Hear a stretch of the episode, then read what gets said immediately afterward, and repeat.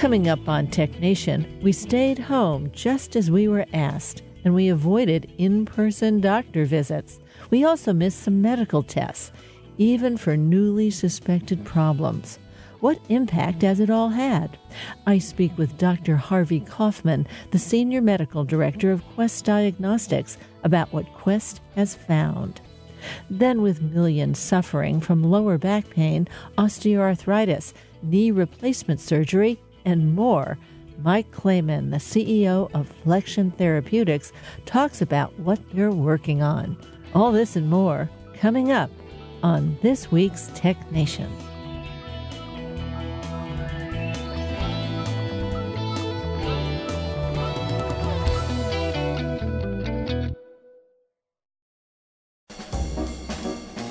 Let's take five with Moira Gunn.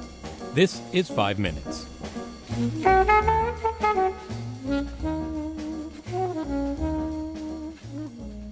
In 2014, I was able to speak with Ed Catmull, then president of Pixar Animation and Disney Animation, and the author of Creativity Inc. Overcoming the Unseen Forces That Can Stand in the Way of True Inspiration. I asked him to go back to 1995 to Toy Story, the very first animated movie entirely created on a computer. I asked him how much was that a technical breakthrough, and how much was it a matter of Hollywood finally trusting technology? Well, it wasn't Hollywood embracing technology. Uh, what it was was a group of people off to the side, outside of the system, uh, working for 20 years to put all the pieces together, uh, which were initially largely technical. But there was one exception in that Hollywood community, and that was George Lucas. But he truly was an exception. Uh, and so we were located an hour away from Silicon Valley. We're also an hour plane ride away from Hollywood, where George gave us the support in a fairly unique environment. So in our case, it was a little bit of the technology, there was the storytelling part. There was Steve Jobs being involved with it, and there's a, a rather unusual combination, but not coming at, through the normal course of Hollywood. This is really sort of a unique way of developing story. Yes, there's a different model. In fact, I would say that for the long form of filmmaking today or storytelling, there are three different models. There's the one that you see on television now, where, where you know some of these programs are really very good and you've got story teams and writers that stay together over an extended period of time, which I think adds to the quality. There's the live action model where groups go off and then they they form to come together to make a, uh, a, a film, but then at the end of the film they disperse. So you don't have any real sense of community on the film, and there's a more a, a random nature to whether the films are good or not. And, and then at at Pixar we came up with our own model which is that the filmmakers all stay together at the studio and form a long term community, and they are a support and help group for each other as they help each other on other on their other films. Uh, and for me, it's a great model, so that Andrew, Pete, or Lee, they'll work on their own films, but they'll spend time on other people's films, and it's the fact that they're supporting each other, which enriches them and, and helps draw people out of getting lost in their own films. It kind of put, makes it a storytelling enterprise, and some of the output along the way happen to be films. Oh, very much so. It's this uh, storytelling is the way we communicate with each other. You go right from when you write, read to your children. It's of course movies and television, but it's also news. It's our human way of communicating. And there are ways of, of having the form of communication, but ultimately, what you want is to connect with people emotionally in order to really connect. And in fact, one of the issues for us was having succeeded, and, uh, and I would say this is true even in Silicon Valley, a lot of these teams, after they succeeded, start to fall apart. So you just think about all these companies, whether they're internet or computer companies, they're very successful, they make a major impact, then something goes wrong.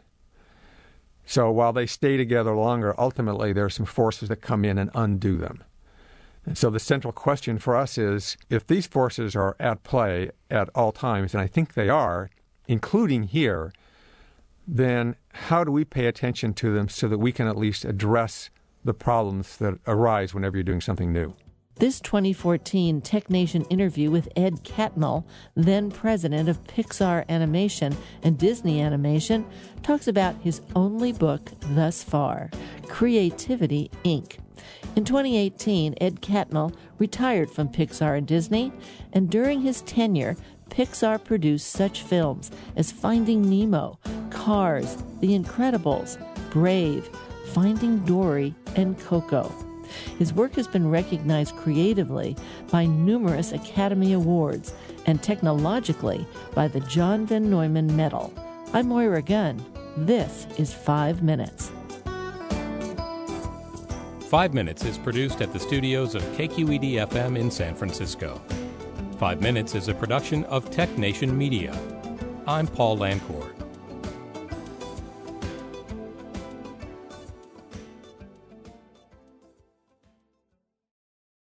From San Francisco, I'm Moira Gunn, and this is Tech Nation.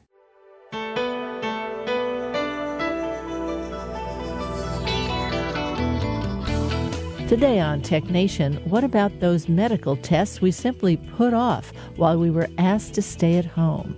Dr. Harvey Kaufman, the Senior Medical Director of Quest Diagnostics, joins me to talk about what their data shows. And then some creative efforts for pain relief of such conditions as osteoarthritis in the knee, and even surgeries such as knee replacements and bunionectomies. Mike Clayman, the CEO of Flexion Therapeutics in Burlington, Massachusetts, takes us through what they have in clinical trials. TechNation is underwritten in part by MindK, a global software development force in a world where every business can be global. On the web at mindk.com. And now, Dr. Harvey Kaufman. Well, Dr. Kaufman, welcome to Tech Nation. Thank you. Great to be here. Now, many more people have come into contact with Quest Diagnostics than people who can tell you, hey, this is what Quest does. how, how can that be? How can people have come into contact with Quest and not even know it? Yeah, Quest Diagnostics is, is everywhere. We're the largest provider of clinical laboratory testing in the United States. Many patients have their blood or other specimens collected in a physician's office or in a hospital or in a clinic, and then those are sent to Quest Diagnostics. In other cases, patients come to one of our more than 2,100 patient service centers, and we now have locations in some Walmart locations and expanding there and other drugstore chains so that there's an opportunity to access Quest Diagnostics in many ways. Some people know about, and some are sort of hidden because there's a doctor or a clinic or hospital in between. That lab where you go in and they take a whole lot of blood and, and other specimens, as we say, where does it go? Well, there's a good chance it'll go to Quest. Yes, we have operations across the entire country. One of the interesting things with this pandemic is I looked, I think, at the beginning of July of 2020 to see where the specimens were coming from. And indeed, we had specimens coming from counties representing 99.9% of the US population. And of that remaining 0.1%, many of those counties were in places like South Dakota, North Dakota, Wyoming that were sort of hit later in the pandemic. Now, with all these tests, obviously with COVID, Quest had to be developing uh, a test for the virus and for the antibodies. You did that, right? Absolutely. So the experience was more like we were like firefighters and we were trained for years after years to wait for this fire, which never came until the pandemic. And it was like the opportunity to respond to a 10 alarm fire. And so we had help from lots of different folks remember the CDC stumbled early on with the assay that they had, and they were critical to our success in launching our assay. Assay being a test. Yeah, because they recognized that the pandemic was bigger than they had initially, and, and all of us thought initially. And so they solicited the support of independent clinical laboratories to fill in and to provide the support that the nation needed. We also reached out to uh, some interesting um, places. One was the Global Diagnostics Network that we helped establish a couple of years ago, that was developed in part uh, so that we could better respond to infectious disease threats around the world. And one of those partners was the Green Cross Laboratories, GC Laboratories, based in Yongin, uh, South Korea. And so they provided us non infectious extracted RNA from SARS CoV 2, the virus that causes COVID 19. And that was used to help validate the assay, the molecular assay for SARS CoV 2. We also depended upon the CDC. Um, in our more than 50 years of history, we've never worked closer and better than during the pandemic uh, with the FDA. Uh, so the FDA was key in terms of helping us bring reliable test methods to the market, and the CDC was very helpful in terms of sharing the base method probes and the primers that were necessary to set up these molecular tests. Uh, and we continue to work with the CDC, continue to work with the FDA. With the CDC, we're doing community surveillance uh, using the serology assay, the antibody assay. We're doing population data analytics uh, on a daily basis.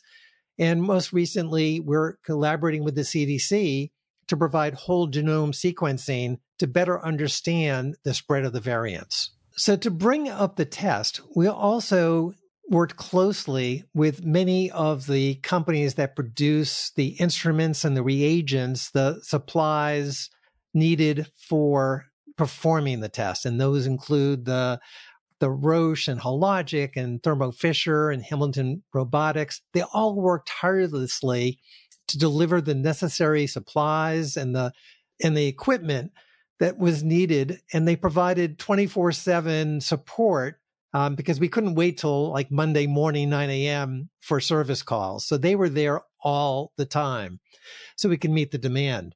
One of the issues that came up early on was there just wasn't enough swabs in the country. Now, the leading swab manufacturer is a company called Copan. I like their name. It comes from the words collection and preservation of analysis. I like how company names sort of come together. And they're based in Italy. And if you recall, one of the early surges, the early surge was in Italy, and, and a lot of the manufacturing is in China. And that's where the virus first spread. So the manufacturing base in China and Italy was shut down. And so the number of supplies that were available to perform tests was extremely limited. And so we worked with companies across the globe we work closely with a sourcing group that we have in Shanghai, China to obtain laboratory supplies. And we worked everyone and everywhere to get those swabs and reagents, the, the supplies needed to perform testing. How hard can it be to build a swab? It's more difficult than one thinks. Um, there's several different components. There's the stick part, um, and to get into the nose, uh, one needs something that's flexible, whereas a throat swab, one wants something very solid.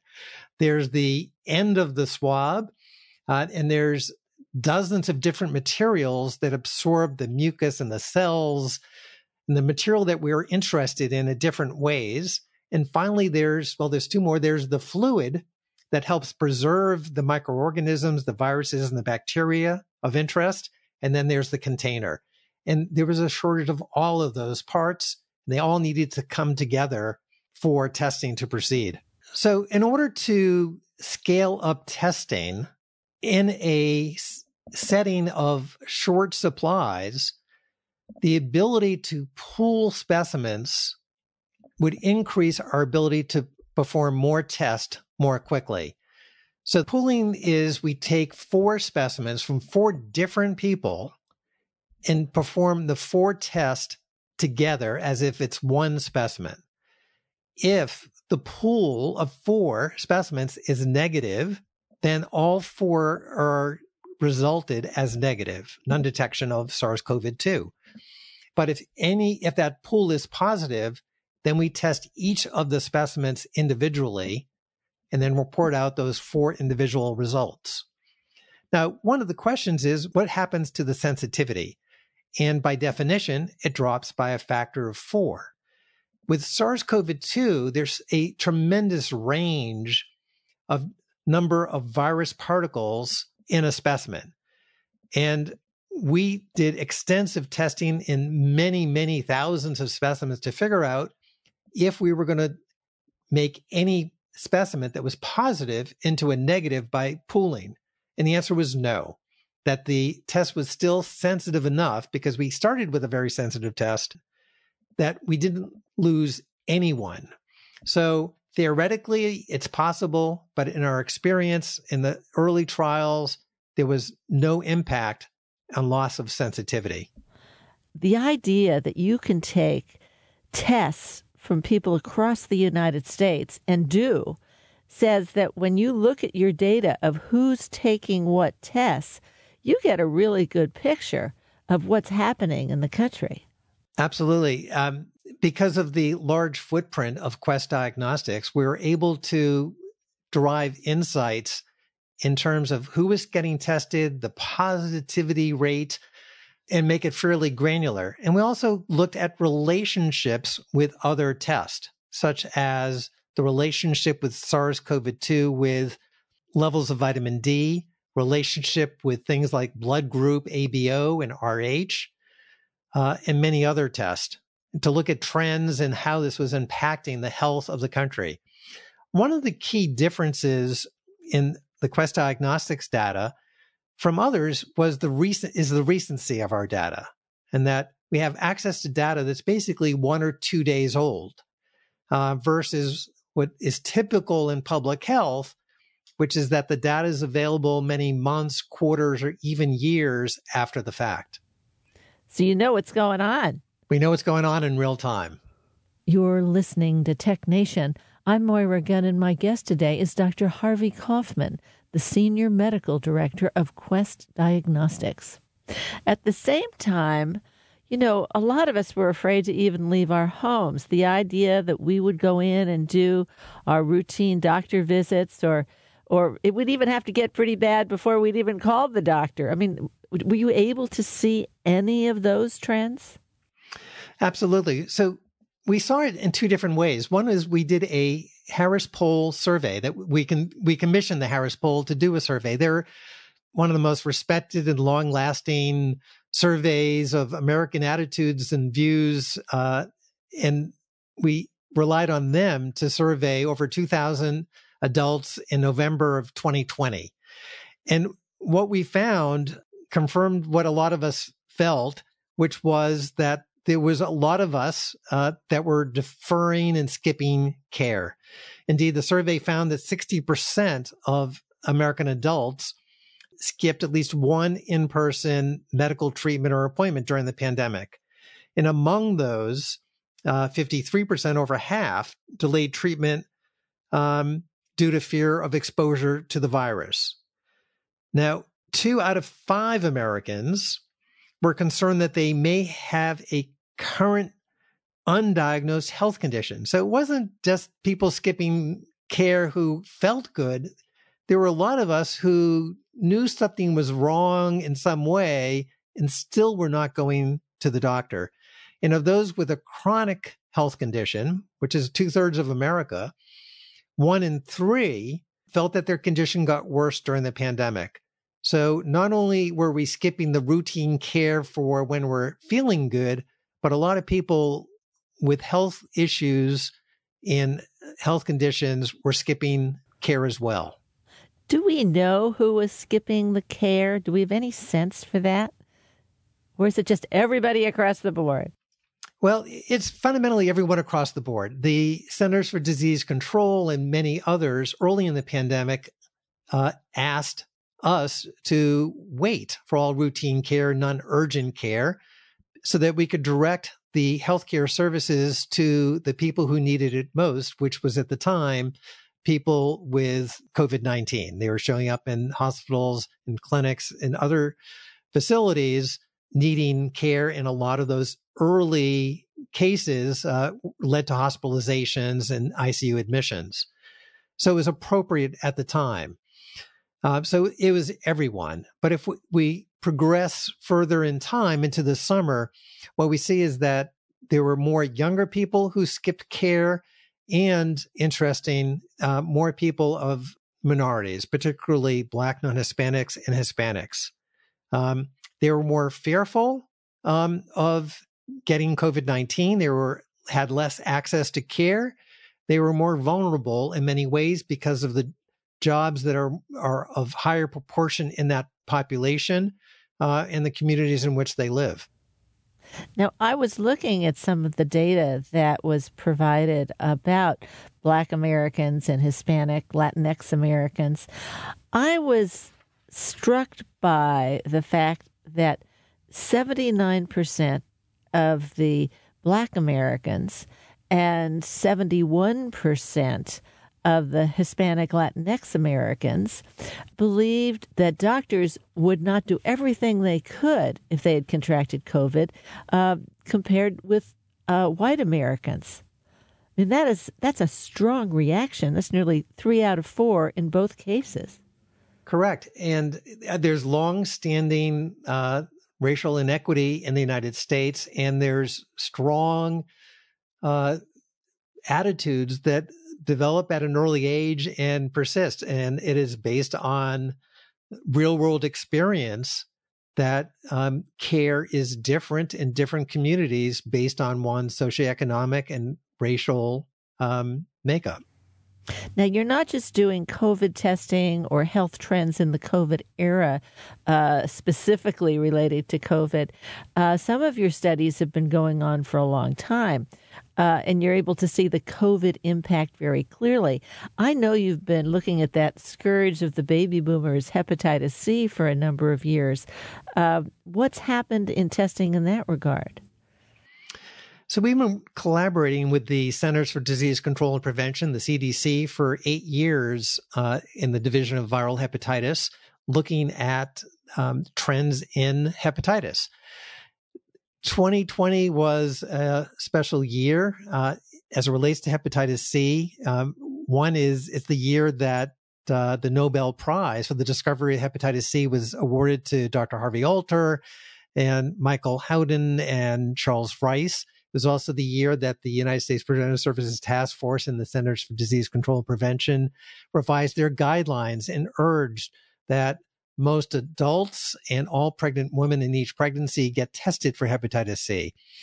Um, so those are those are two key landmarks. In addition, the World Health Organization set a um, high bar trying to eliminate hepatitis C by the year 2030 and, and now supported by the CDC as well. Eliminate, eliminate it altogether. Eliminate. The, the goal for 2030 is to treat 80% of those who are eligible and decrease infections by 90% and decrease the, the liver related deaths. Um, but it would make a tremendous progress towards uh, making hepatitis C history. During the pandemic, we went ahead and looked at trends of hepatitis C testing and in addition, we looked at hepatitis C drug prescriptions used to treat hepatitis C. The reason elimination is possible is because we now have one of the great discoveries in medicine, which is of drugs that can effectively eliminate and treat hepatitis C infections. In the United States, there's 2.4 million Americans who have hepatitis C. Uh, that's twice as many people than have HIV. There's more people who die each year from hepatitis C than HIV. And we have drugs to treat hepatitis C. So it's front and center. And the more people who we can test and treat, uh, the closer we can get to elimination. We always think of this as a baby boomer problem, that the baby boomers had were very uh, profligate in their youth and then it didn't show up until they got to their 50s and 60s. Right. So it can take 10 or 20 years or longer to go from infection to having um, one of the complications of hepatitis C. So it doesn't show up till later in terms of the liver damage and the cirrhosis and potentially even liver cancer. The younger generation um, has the same issues, but in addition, there's high use of injection drug use in, in the younger population. And because we don't know who's related to whom in which ways, it's safer to go ahead and ask everyone to get tested at least once, and those who have symptoms to get tested, and those who are pregnant to get tested in each pregnancy. What are we seeing in terms of hepatitis C? And so what we saw was that in the early parts of the pandemic, which means the end of March into April, we saw 60% or greater declines in testing. Testing bounced back close to the pre pandemic levels, meaning the 2019 levels, in the second half of 2020. But hepatitis C confirmed cases by testing were still down by 40% in July. And hepatitis C treatments, the drug prescriptions were still down about 40% in July of 2020. So we increased testing in large part because of the new guidelines, but we're still missing lots and lots and lots of people who should have been tested who didn't. So we need to bring these people back in some way. I feel the same way about cancer. I mean, uh, a diagnosis delayed could be fatal. And if people are not going to the doctor because they suspect something may be wrong uh, or could be found in routine testing, um, that's that's essentially a, a very bad situation, obviously. Are you seeing cancer testing down? Absolutely. And um, we had a study that was published in JAMA that looked at the impact of the pandemic on newly identified patients with six types of cancer. And we showed early in the pandemic, it was down 46% compared to baseline, um, primarily 2019. So dramatic declines and other data from other sources indicate that screening for breast cancer, meaning mammograms, colonoscopies, and cervical cancer screenings were all down 85 to 90% at the uh, nadir, which is April of 2020. That's when the, the, the, least amount of screening was occurring in the United States. It bounced back um, in most cases close to baseline, but there's still this large gap of people who did not get tested. We project that there'll be an increase of cancer diagnoses in 2021 and beyond. Dr. Ned Sharpless, who's the director of the National Cancer Institute, um, and others at the National Cancer Institute developed a model to figure out what will happen. And what they project is that although we've seen years of decline in cancer deaths, that in the next 10 years, we are likely to see increases in cancer deaths because of the skipped and delayed care during the pandemic. I've been speaking with Dr. Harvey Kaufman, the Senior Medical Director of Quest Diagnostics. We'll talk more after a break.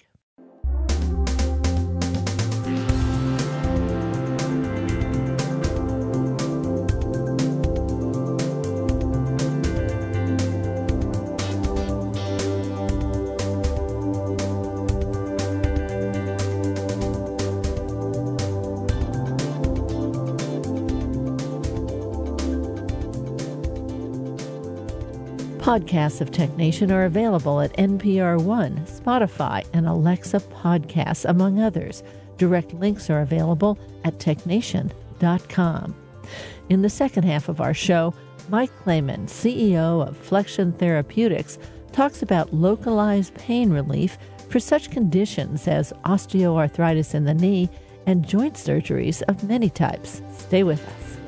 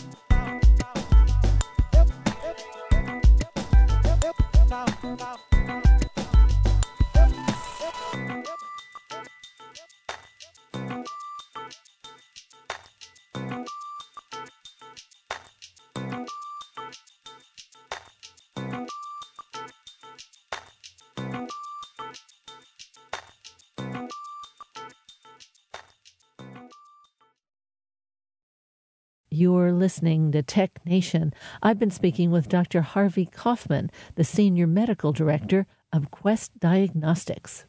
Now, one of the discussion points that has come along with COVID has to be with contact tracing.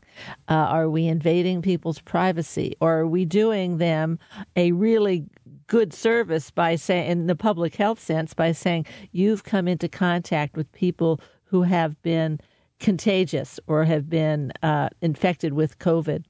Um, you know, we've been doing contact tracing for forever, it seems, in such cases as gonorrhea and chlamydia.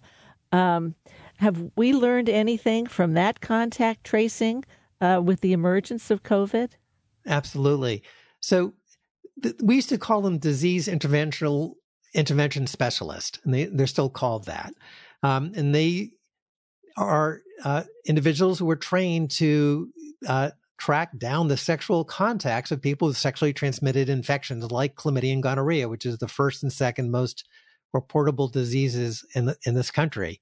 And they're, they've been growing uh, for six consecutive years in terms of the number of people infected each year in the country. And so these people are very effective at tracking down the sexual contacts and encouraging those individuals to get tested and treated. One of the consequences of the pandemic is that many of those individuals, these disease intervention specialists, became SARS CoV 2, COVID 19 contact tracers. They're trained to do this and they're very good at it. But as we transition them away from the sexually transmitted disease tracking, um, there was less ability to track those individuals. Another issue, particularly with chlamydia and gonorrhea, is that it requires a swab. And the swab manufacturers converted to making swabs for COVID 19. So there was a while, there was a sh- shortage of swabs to test for uh, sexually transmitted infections like chlamydia and gonorrhea. We don't think that sexually transmitted infections changed very much during the pandemic. So certain human behaviors uh, remained. Well, what hasn't changed with COVID? Anything? So interesting. The one thing that may not have changed is pregnancy. Um, so the CDC estimates that during 2020 there was a four percent decline in pregnancies.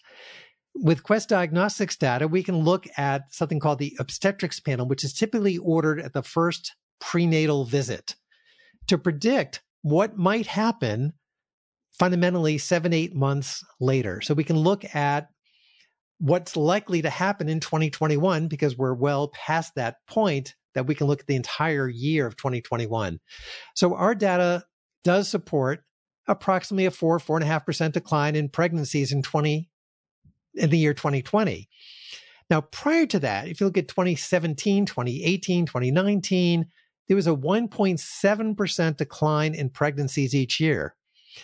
When we look at our 2021 data, what we see is a 1.7% decline in pregnancies.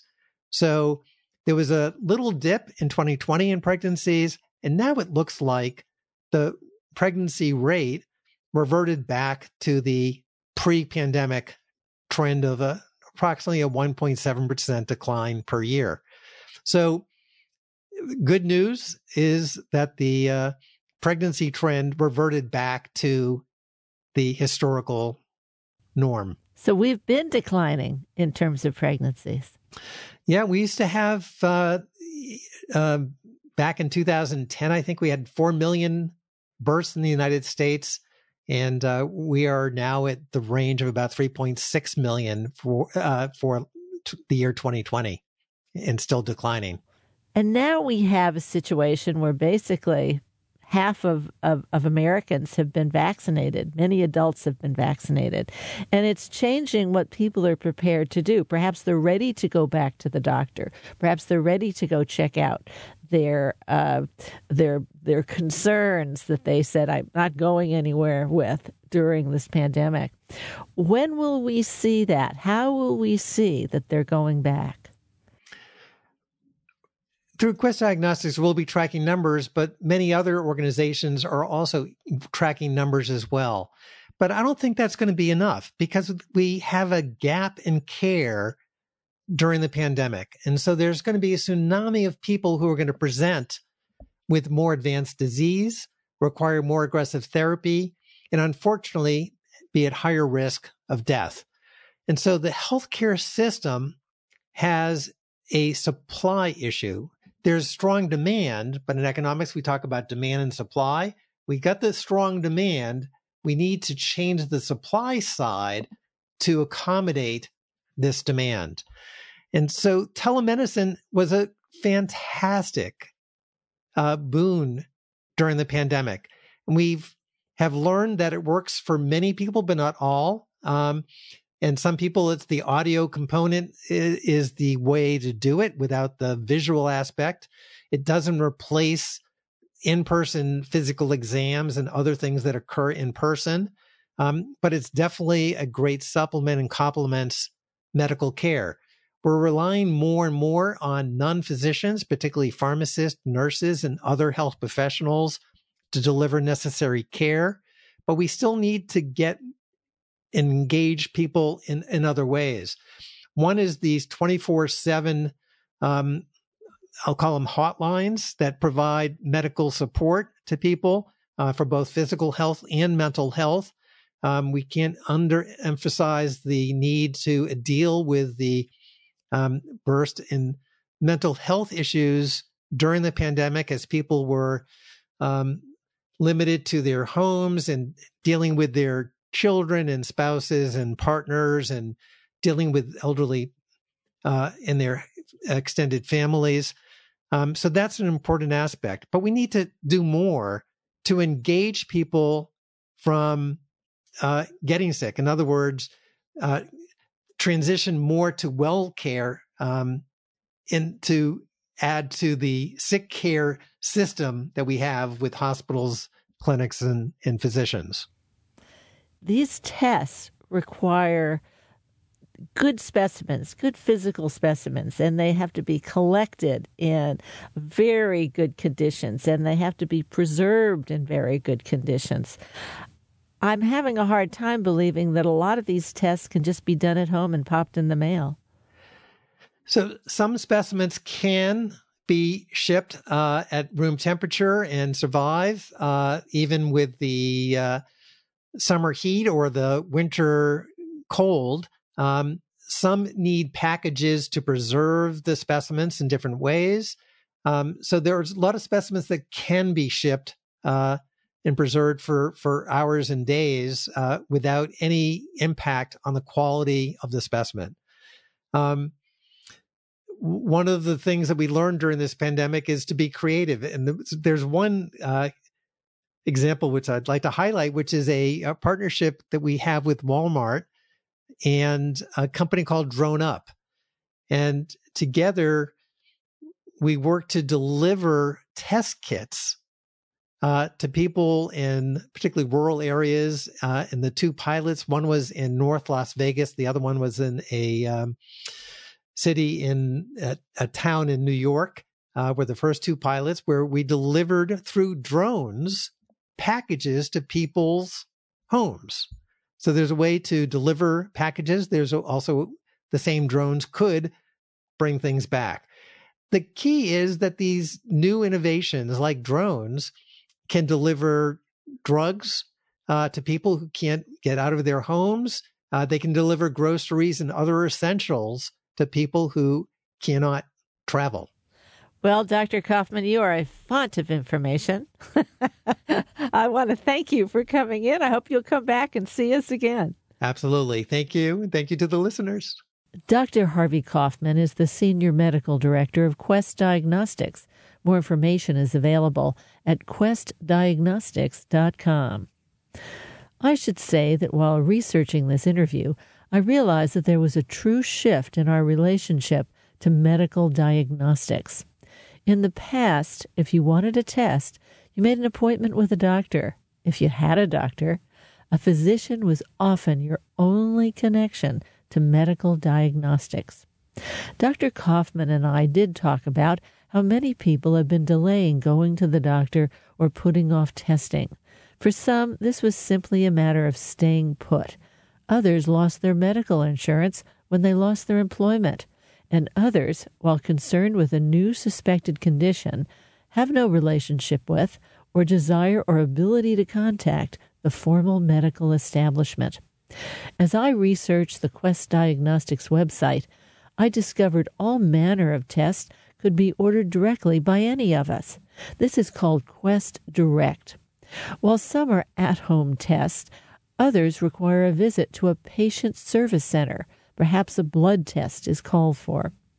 The purchase of the test and the selection and scheduling are all handled online. No doctor visit. There are the expected COVID tests, as well as those we can get over the counter, such as a pregnancy test. But what really intrigued me was the long list of tests we don't generally think of as being accessible to us without a visit to a doctor. There are the routine cholesterol tests, for example, and some of the tests are specially grouped for men's health or women's health. More interesting still are the tests for conditions that we might worry about, but not enough to make an appointment with a doctor. There are tests for diabetes risk, at home colorectal cancer screening, the presence of H. pylori bacteria, gout, and Lyme disease. Allergy tests were extensive food allergies, tree nuts, weed and grass, indoor respiratory allergies, and seafood and shellfish allergies. Oh, yes, there was a drug screen for both illegal and prescription drugs, and many for sexually transmitted diseases. Poignantly, there was also an option for women to test for a complement of STDs which should be identified prior to becoming pregnant. The pandemic has accelerated the use of telemedicine, but an essential part of that is access to the technology of diagnostics. Quest and other reputable diagnostics companies are now offering all manner of tests to individuals. If you have a worry about your health, this might be a good first step. Ever experience pain in your knees or joints? How about lower back pain and the like? And then there's osteoarthritis. Mike Clayman is the CEO of Flexion Therapeutics in Burlington, Massachusetts. Mike, welcome back to Biotech Nation. It's a pleasure. Thank you for having me, Moira. Now, I'm saying Flexion Therapeutics. It's how I introduced you, and it's spelled F L E X I O N, Flexion. And flexion means something. What is that? It, it does, Moira. It means bending a joint, um, f- flexing the knee, flexing at the elbow um, it's movement. And uh, what we're doing at Flexion Therapeutics is developing medicines that can make a difference for patients so that they can flex and their joints without pain and without um, functional compromise. In fact, more broadly, what we're focusing on is osteoarthritis, particularly of the knee, uh, postoperative pain, and low back pain. And we're approaching this with local therapies so to avoid the risk of systemic side effects. Now, if you ask around, how's everybody flexing these days? You'll get a lot of sorry stories. You know, my my knee hurts, my shoulder hurts, my hip hurts, my back hurts. Um, can you help these sorry people? who seem to be surrounding me everywhere. We, you know, we proceed with a lot of compassion for the people who suffer from osteoarthritis and, and other ailments that compromise their ability to do what they want to do. Uh, and we certainly can help um, patients with knee osteoarthritis, which is probably the most common form of uh, osteoarthritis and, and probably the most common form of compromising function of the lower extremity. There are 15 million patients who see their physicians each year for osteoarthritis knee pain. 5 million of those patients leave those visits with a knee injection. Injections into the knee are very common, and the most common um, class of medicine that gets injected into the knee are steroids, so commonly referred to as cortisones. None of those steroids are formulated for extended release. So they're injected into the knee, they flood out of the knee, and the pain relief that a patient gets, which is typically reasonably good, is of short duration, on average anywhere from two to six weeks. And because these steroid injections are not done any more often than every three months, we recognize that there was a built in unmet medical need there. And we then took that observation and created what is now Zilretta, a commonly injected steroid, but formulated so that it pays out in the joint at therapeutic concentrations for at least three months and confers pain relief of three to four months. And that's on the market. That that is on the market. We we took it from concept uh, on a clean sheet of paper to um, clinical candidate to submission to the FDA and approval, approved in late 2017, on the market since. Um, and I have to tell you more that the stories we hear from patients, the anecdotes that regularly we receive, um, speak to the powerful influence of Zilretta on pain relief, functional improvement, and quality of life. Uh, so many patients have written to us to tell us how much of a difference Zilretta has made in their ability to do those activities that give their life meaning and uh, improve their quality of life. So we're very gratified with uh, how well the product is performing in the market in patients who really deserve better and longer pain relief than they currently can otherwise obtain with uh, other products.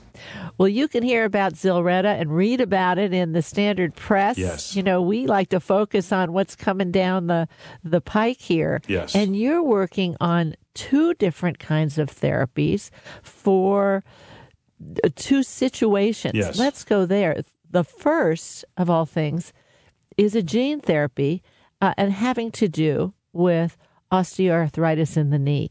Let's talk about that. What is that? What are you trying to do there? So this is also an injectable into the knee for patients with knee osteoarthritis.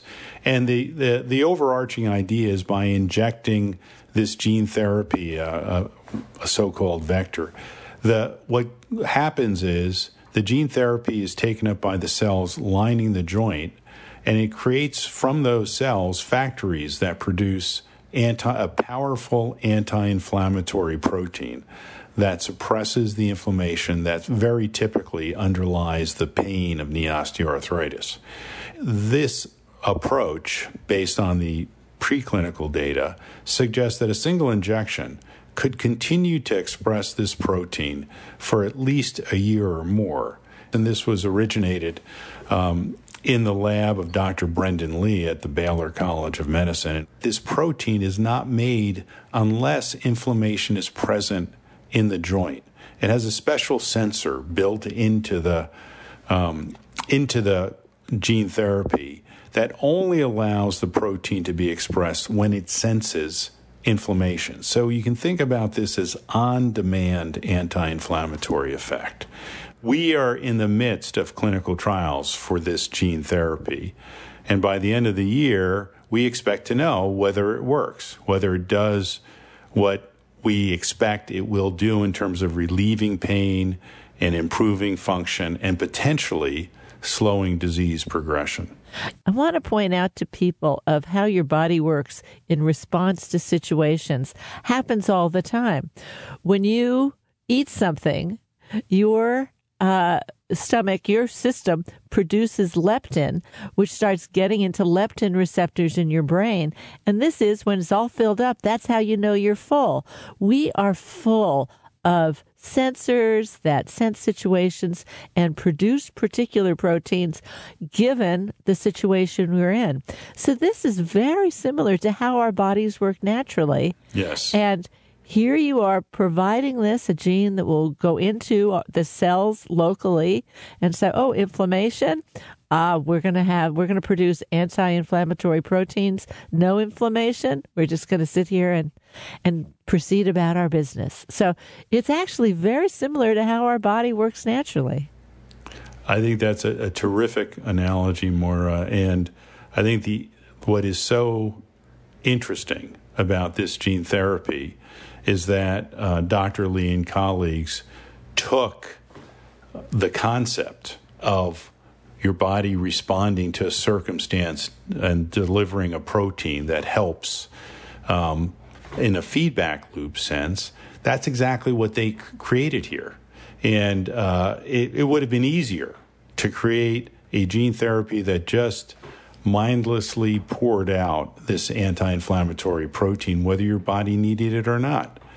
But by putting this sensor into the, the gene therapy, it created the opportunity to do smart delivery of the anti inflammatory protein. So, this isn't all you're working on.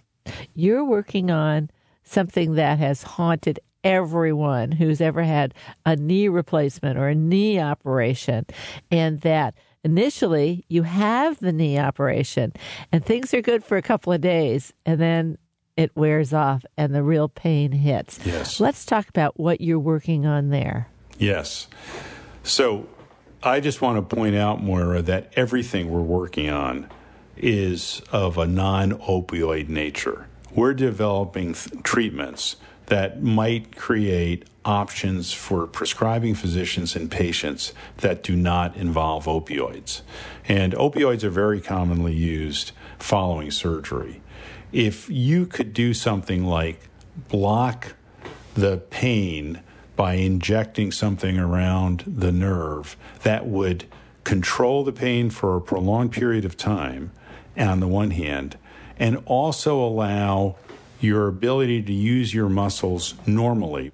That would be really an advance for the field. When somebody has uh, surgery, particularly surgery on, on their limb, a total knee replacement, for example, it is very common that um, as part of the uh, operative pr- preparation, an injection is made around the nerve that supplies that knee uh, so that you can block pain transmission signals. That's called a peripheral nerve block.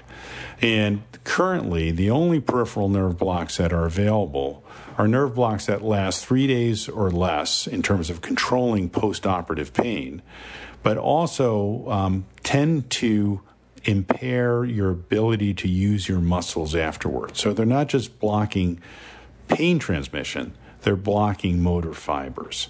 And we looked at that, and our scientists constructed an approach that would actually have the potential to give longer pain relief and also preserve your ability to use your uh, muscles after surgery. And that's of substantial importance because if you've had your knee replaced, what your physician will want to do is get you out of bed the next morning to begin rehabilitation. And if your motor function isn't right, if your muscles aren't working right, your ability to comply with that rehab immediately after surgery is also going to be very challenged. So, our goal with this peripheral nerve block is to give um, at least as good um, duration of pain relief, possibly better than what exists out there, and also enable your muscles to work normally while controlling your pain after surgery. Is this another injectable?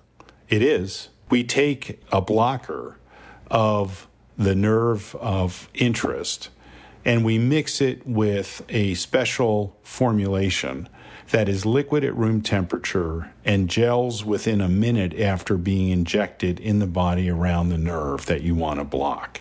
And the beauty of that is that then creates a depot where the the drug that is blocking that pain transmission pays out locally at therapeutic concentrations for a prolonged period of time, giving you that three to five days worth of pain relief. And this, what what is um, what is going on now with that product is it is in clinical trials. It's being evaluated in patients undergoing bunionectomy surgery, which is a very painful surgery. And we will know by the end of the year whether this approach and this product um, works in terms of the clinical data um, that are being generated in that clinical trial. Now, I can imagine with someone with an intact knee, you know, kind of getting in there where it hurts. When you have a knee replacement, do you where do you where do you inject this? Well, when you if you're undergoing surgery to have your knee replaced, um, the painful part is all of those tissues around the knee that have been cut on ah. and um, now are in the process of recovering from that surgery.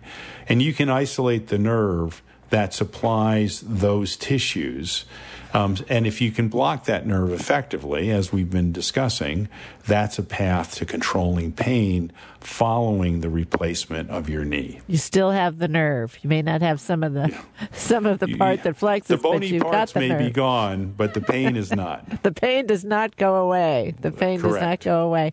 This is very exciting. Uh, just learning about this, and I have to say that with with the idea of all of the, the drugs people have that uh, uh, you know that that you have to go through your whole system to find this one spot to fix.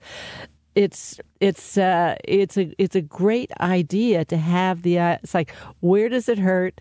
We're going to fix it right there yeah. and minimize what's going on in your system. And I guess that's really part of your signature that that's what you do. Yeah, I would say that our my co-founder and I, Dr. Neil Bodick and I, when we started the company, um, had seen we had been at Lilly for in aggregate um, 35 years in, in drug development, and we had seen so many promising new drugs fall by the wayside because there was an unanticipated side effect as a result of having to give the drug by a pill or intravenously, so you expose the whole system to that drug.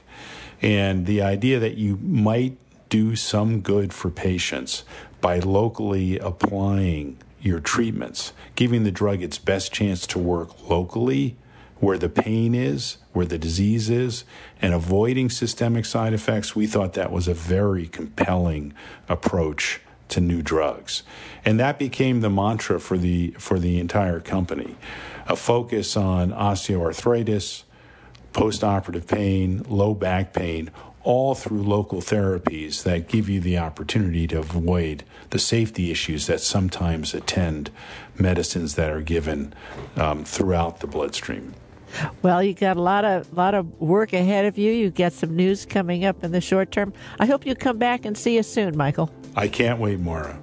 Mike Clayman is the CEO of Flexion Therapeutics in Burlington, Massachusetts. More information is available at Flexion, that's F L E X I O N, flexiontherapeutics.com.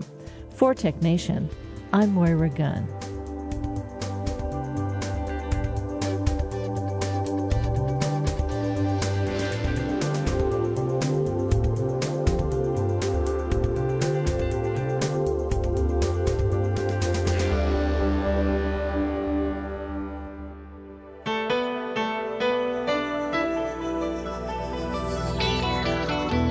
Tech Nation and its regular segment Biotech Nation are produced at the studios of KQED FM in San Francisco. Executive producer is Matt Gardner. The director of technical production is Monty Carlos. And audio engineers include Howard Gelman, Seal Muller, and Larry Upton. Our theme music was composed by Ann Nachtrieb Zessiger and Robert Powell, with title creation provided by NameLab Incorporated of San Francisco. Program information and internet audio is available on the web at technation.com. Tech Nation and Biotech Nation are productions of Tech Nation Media.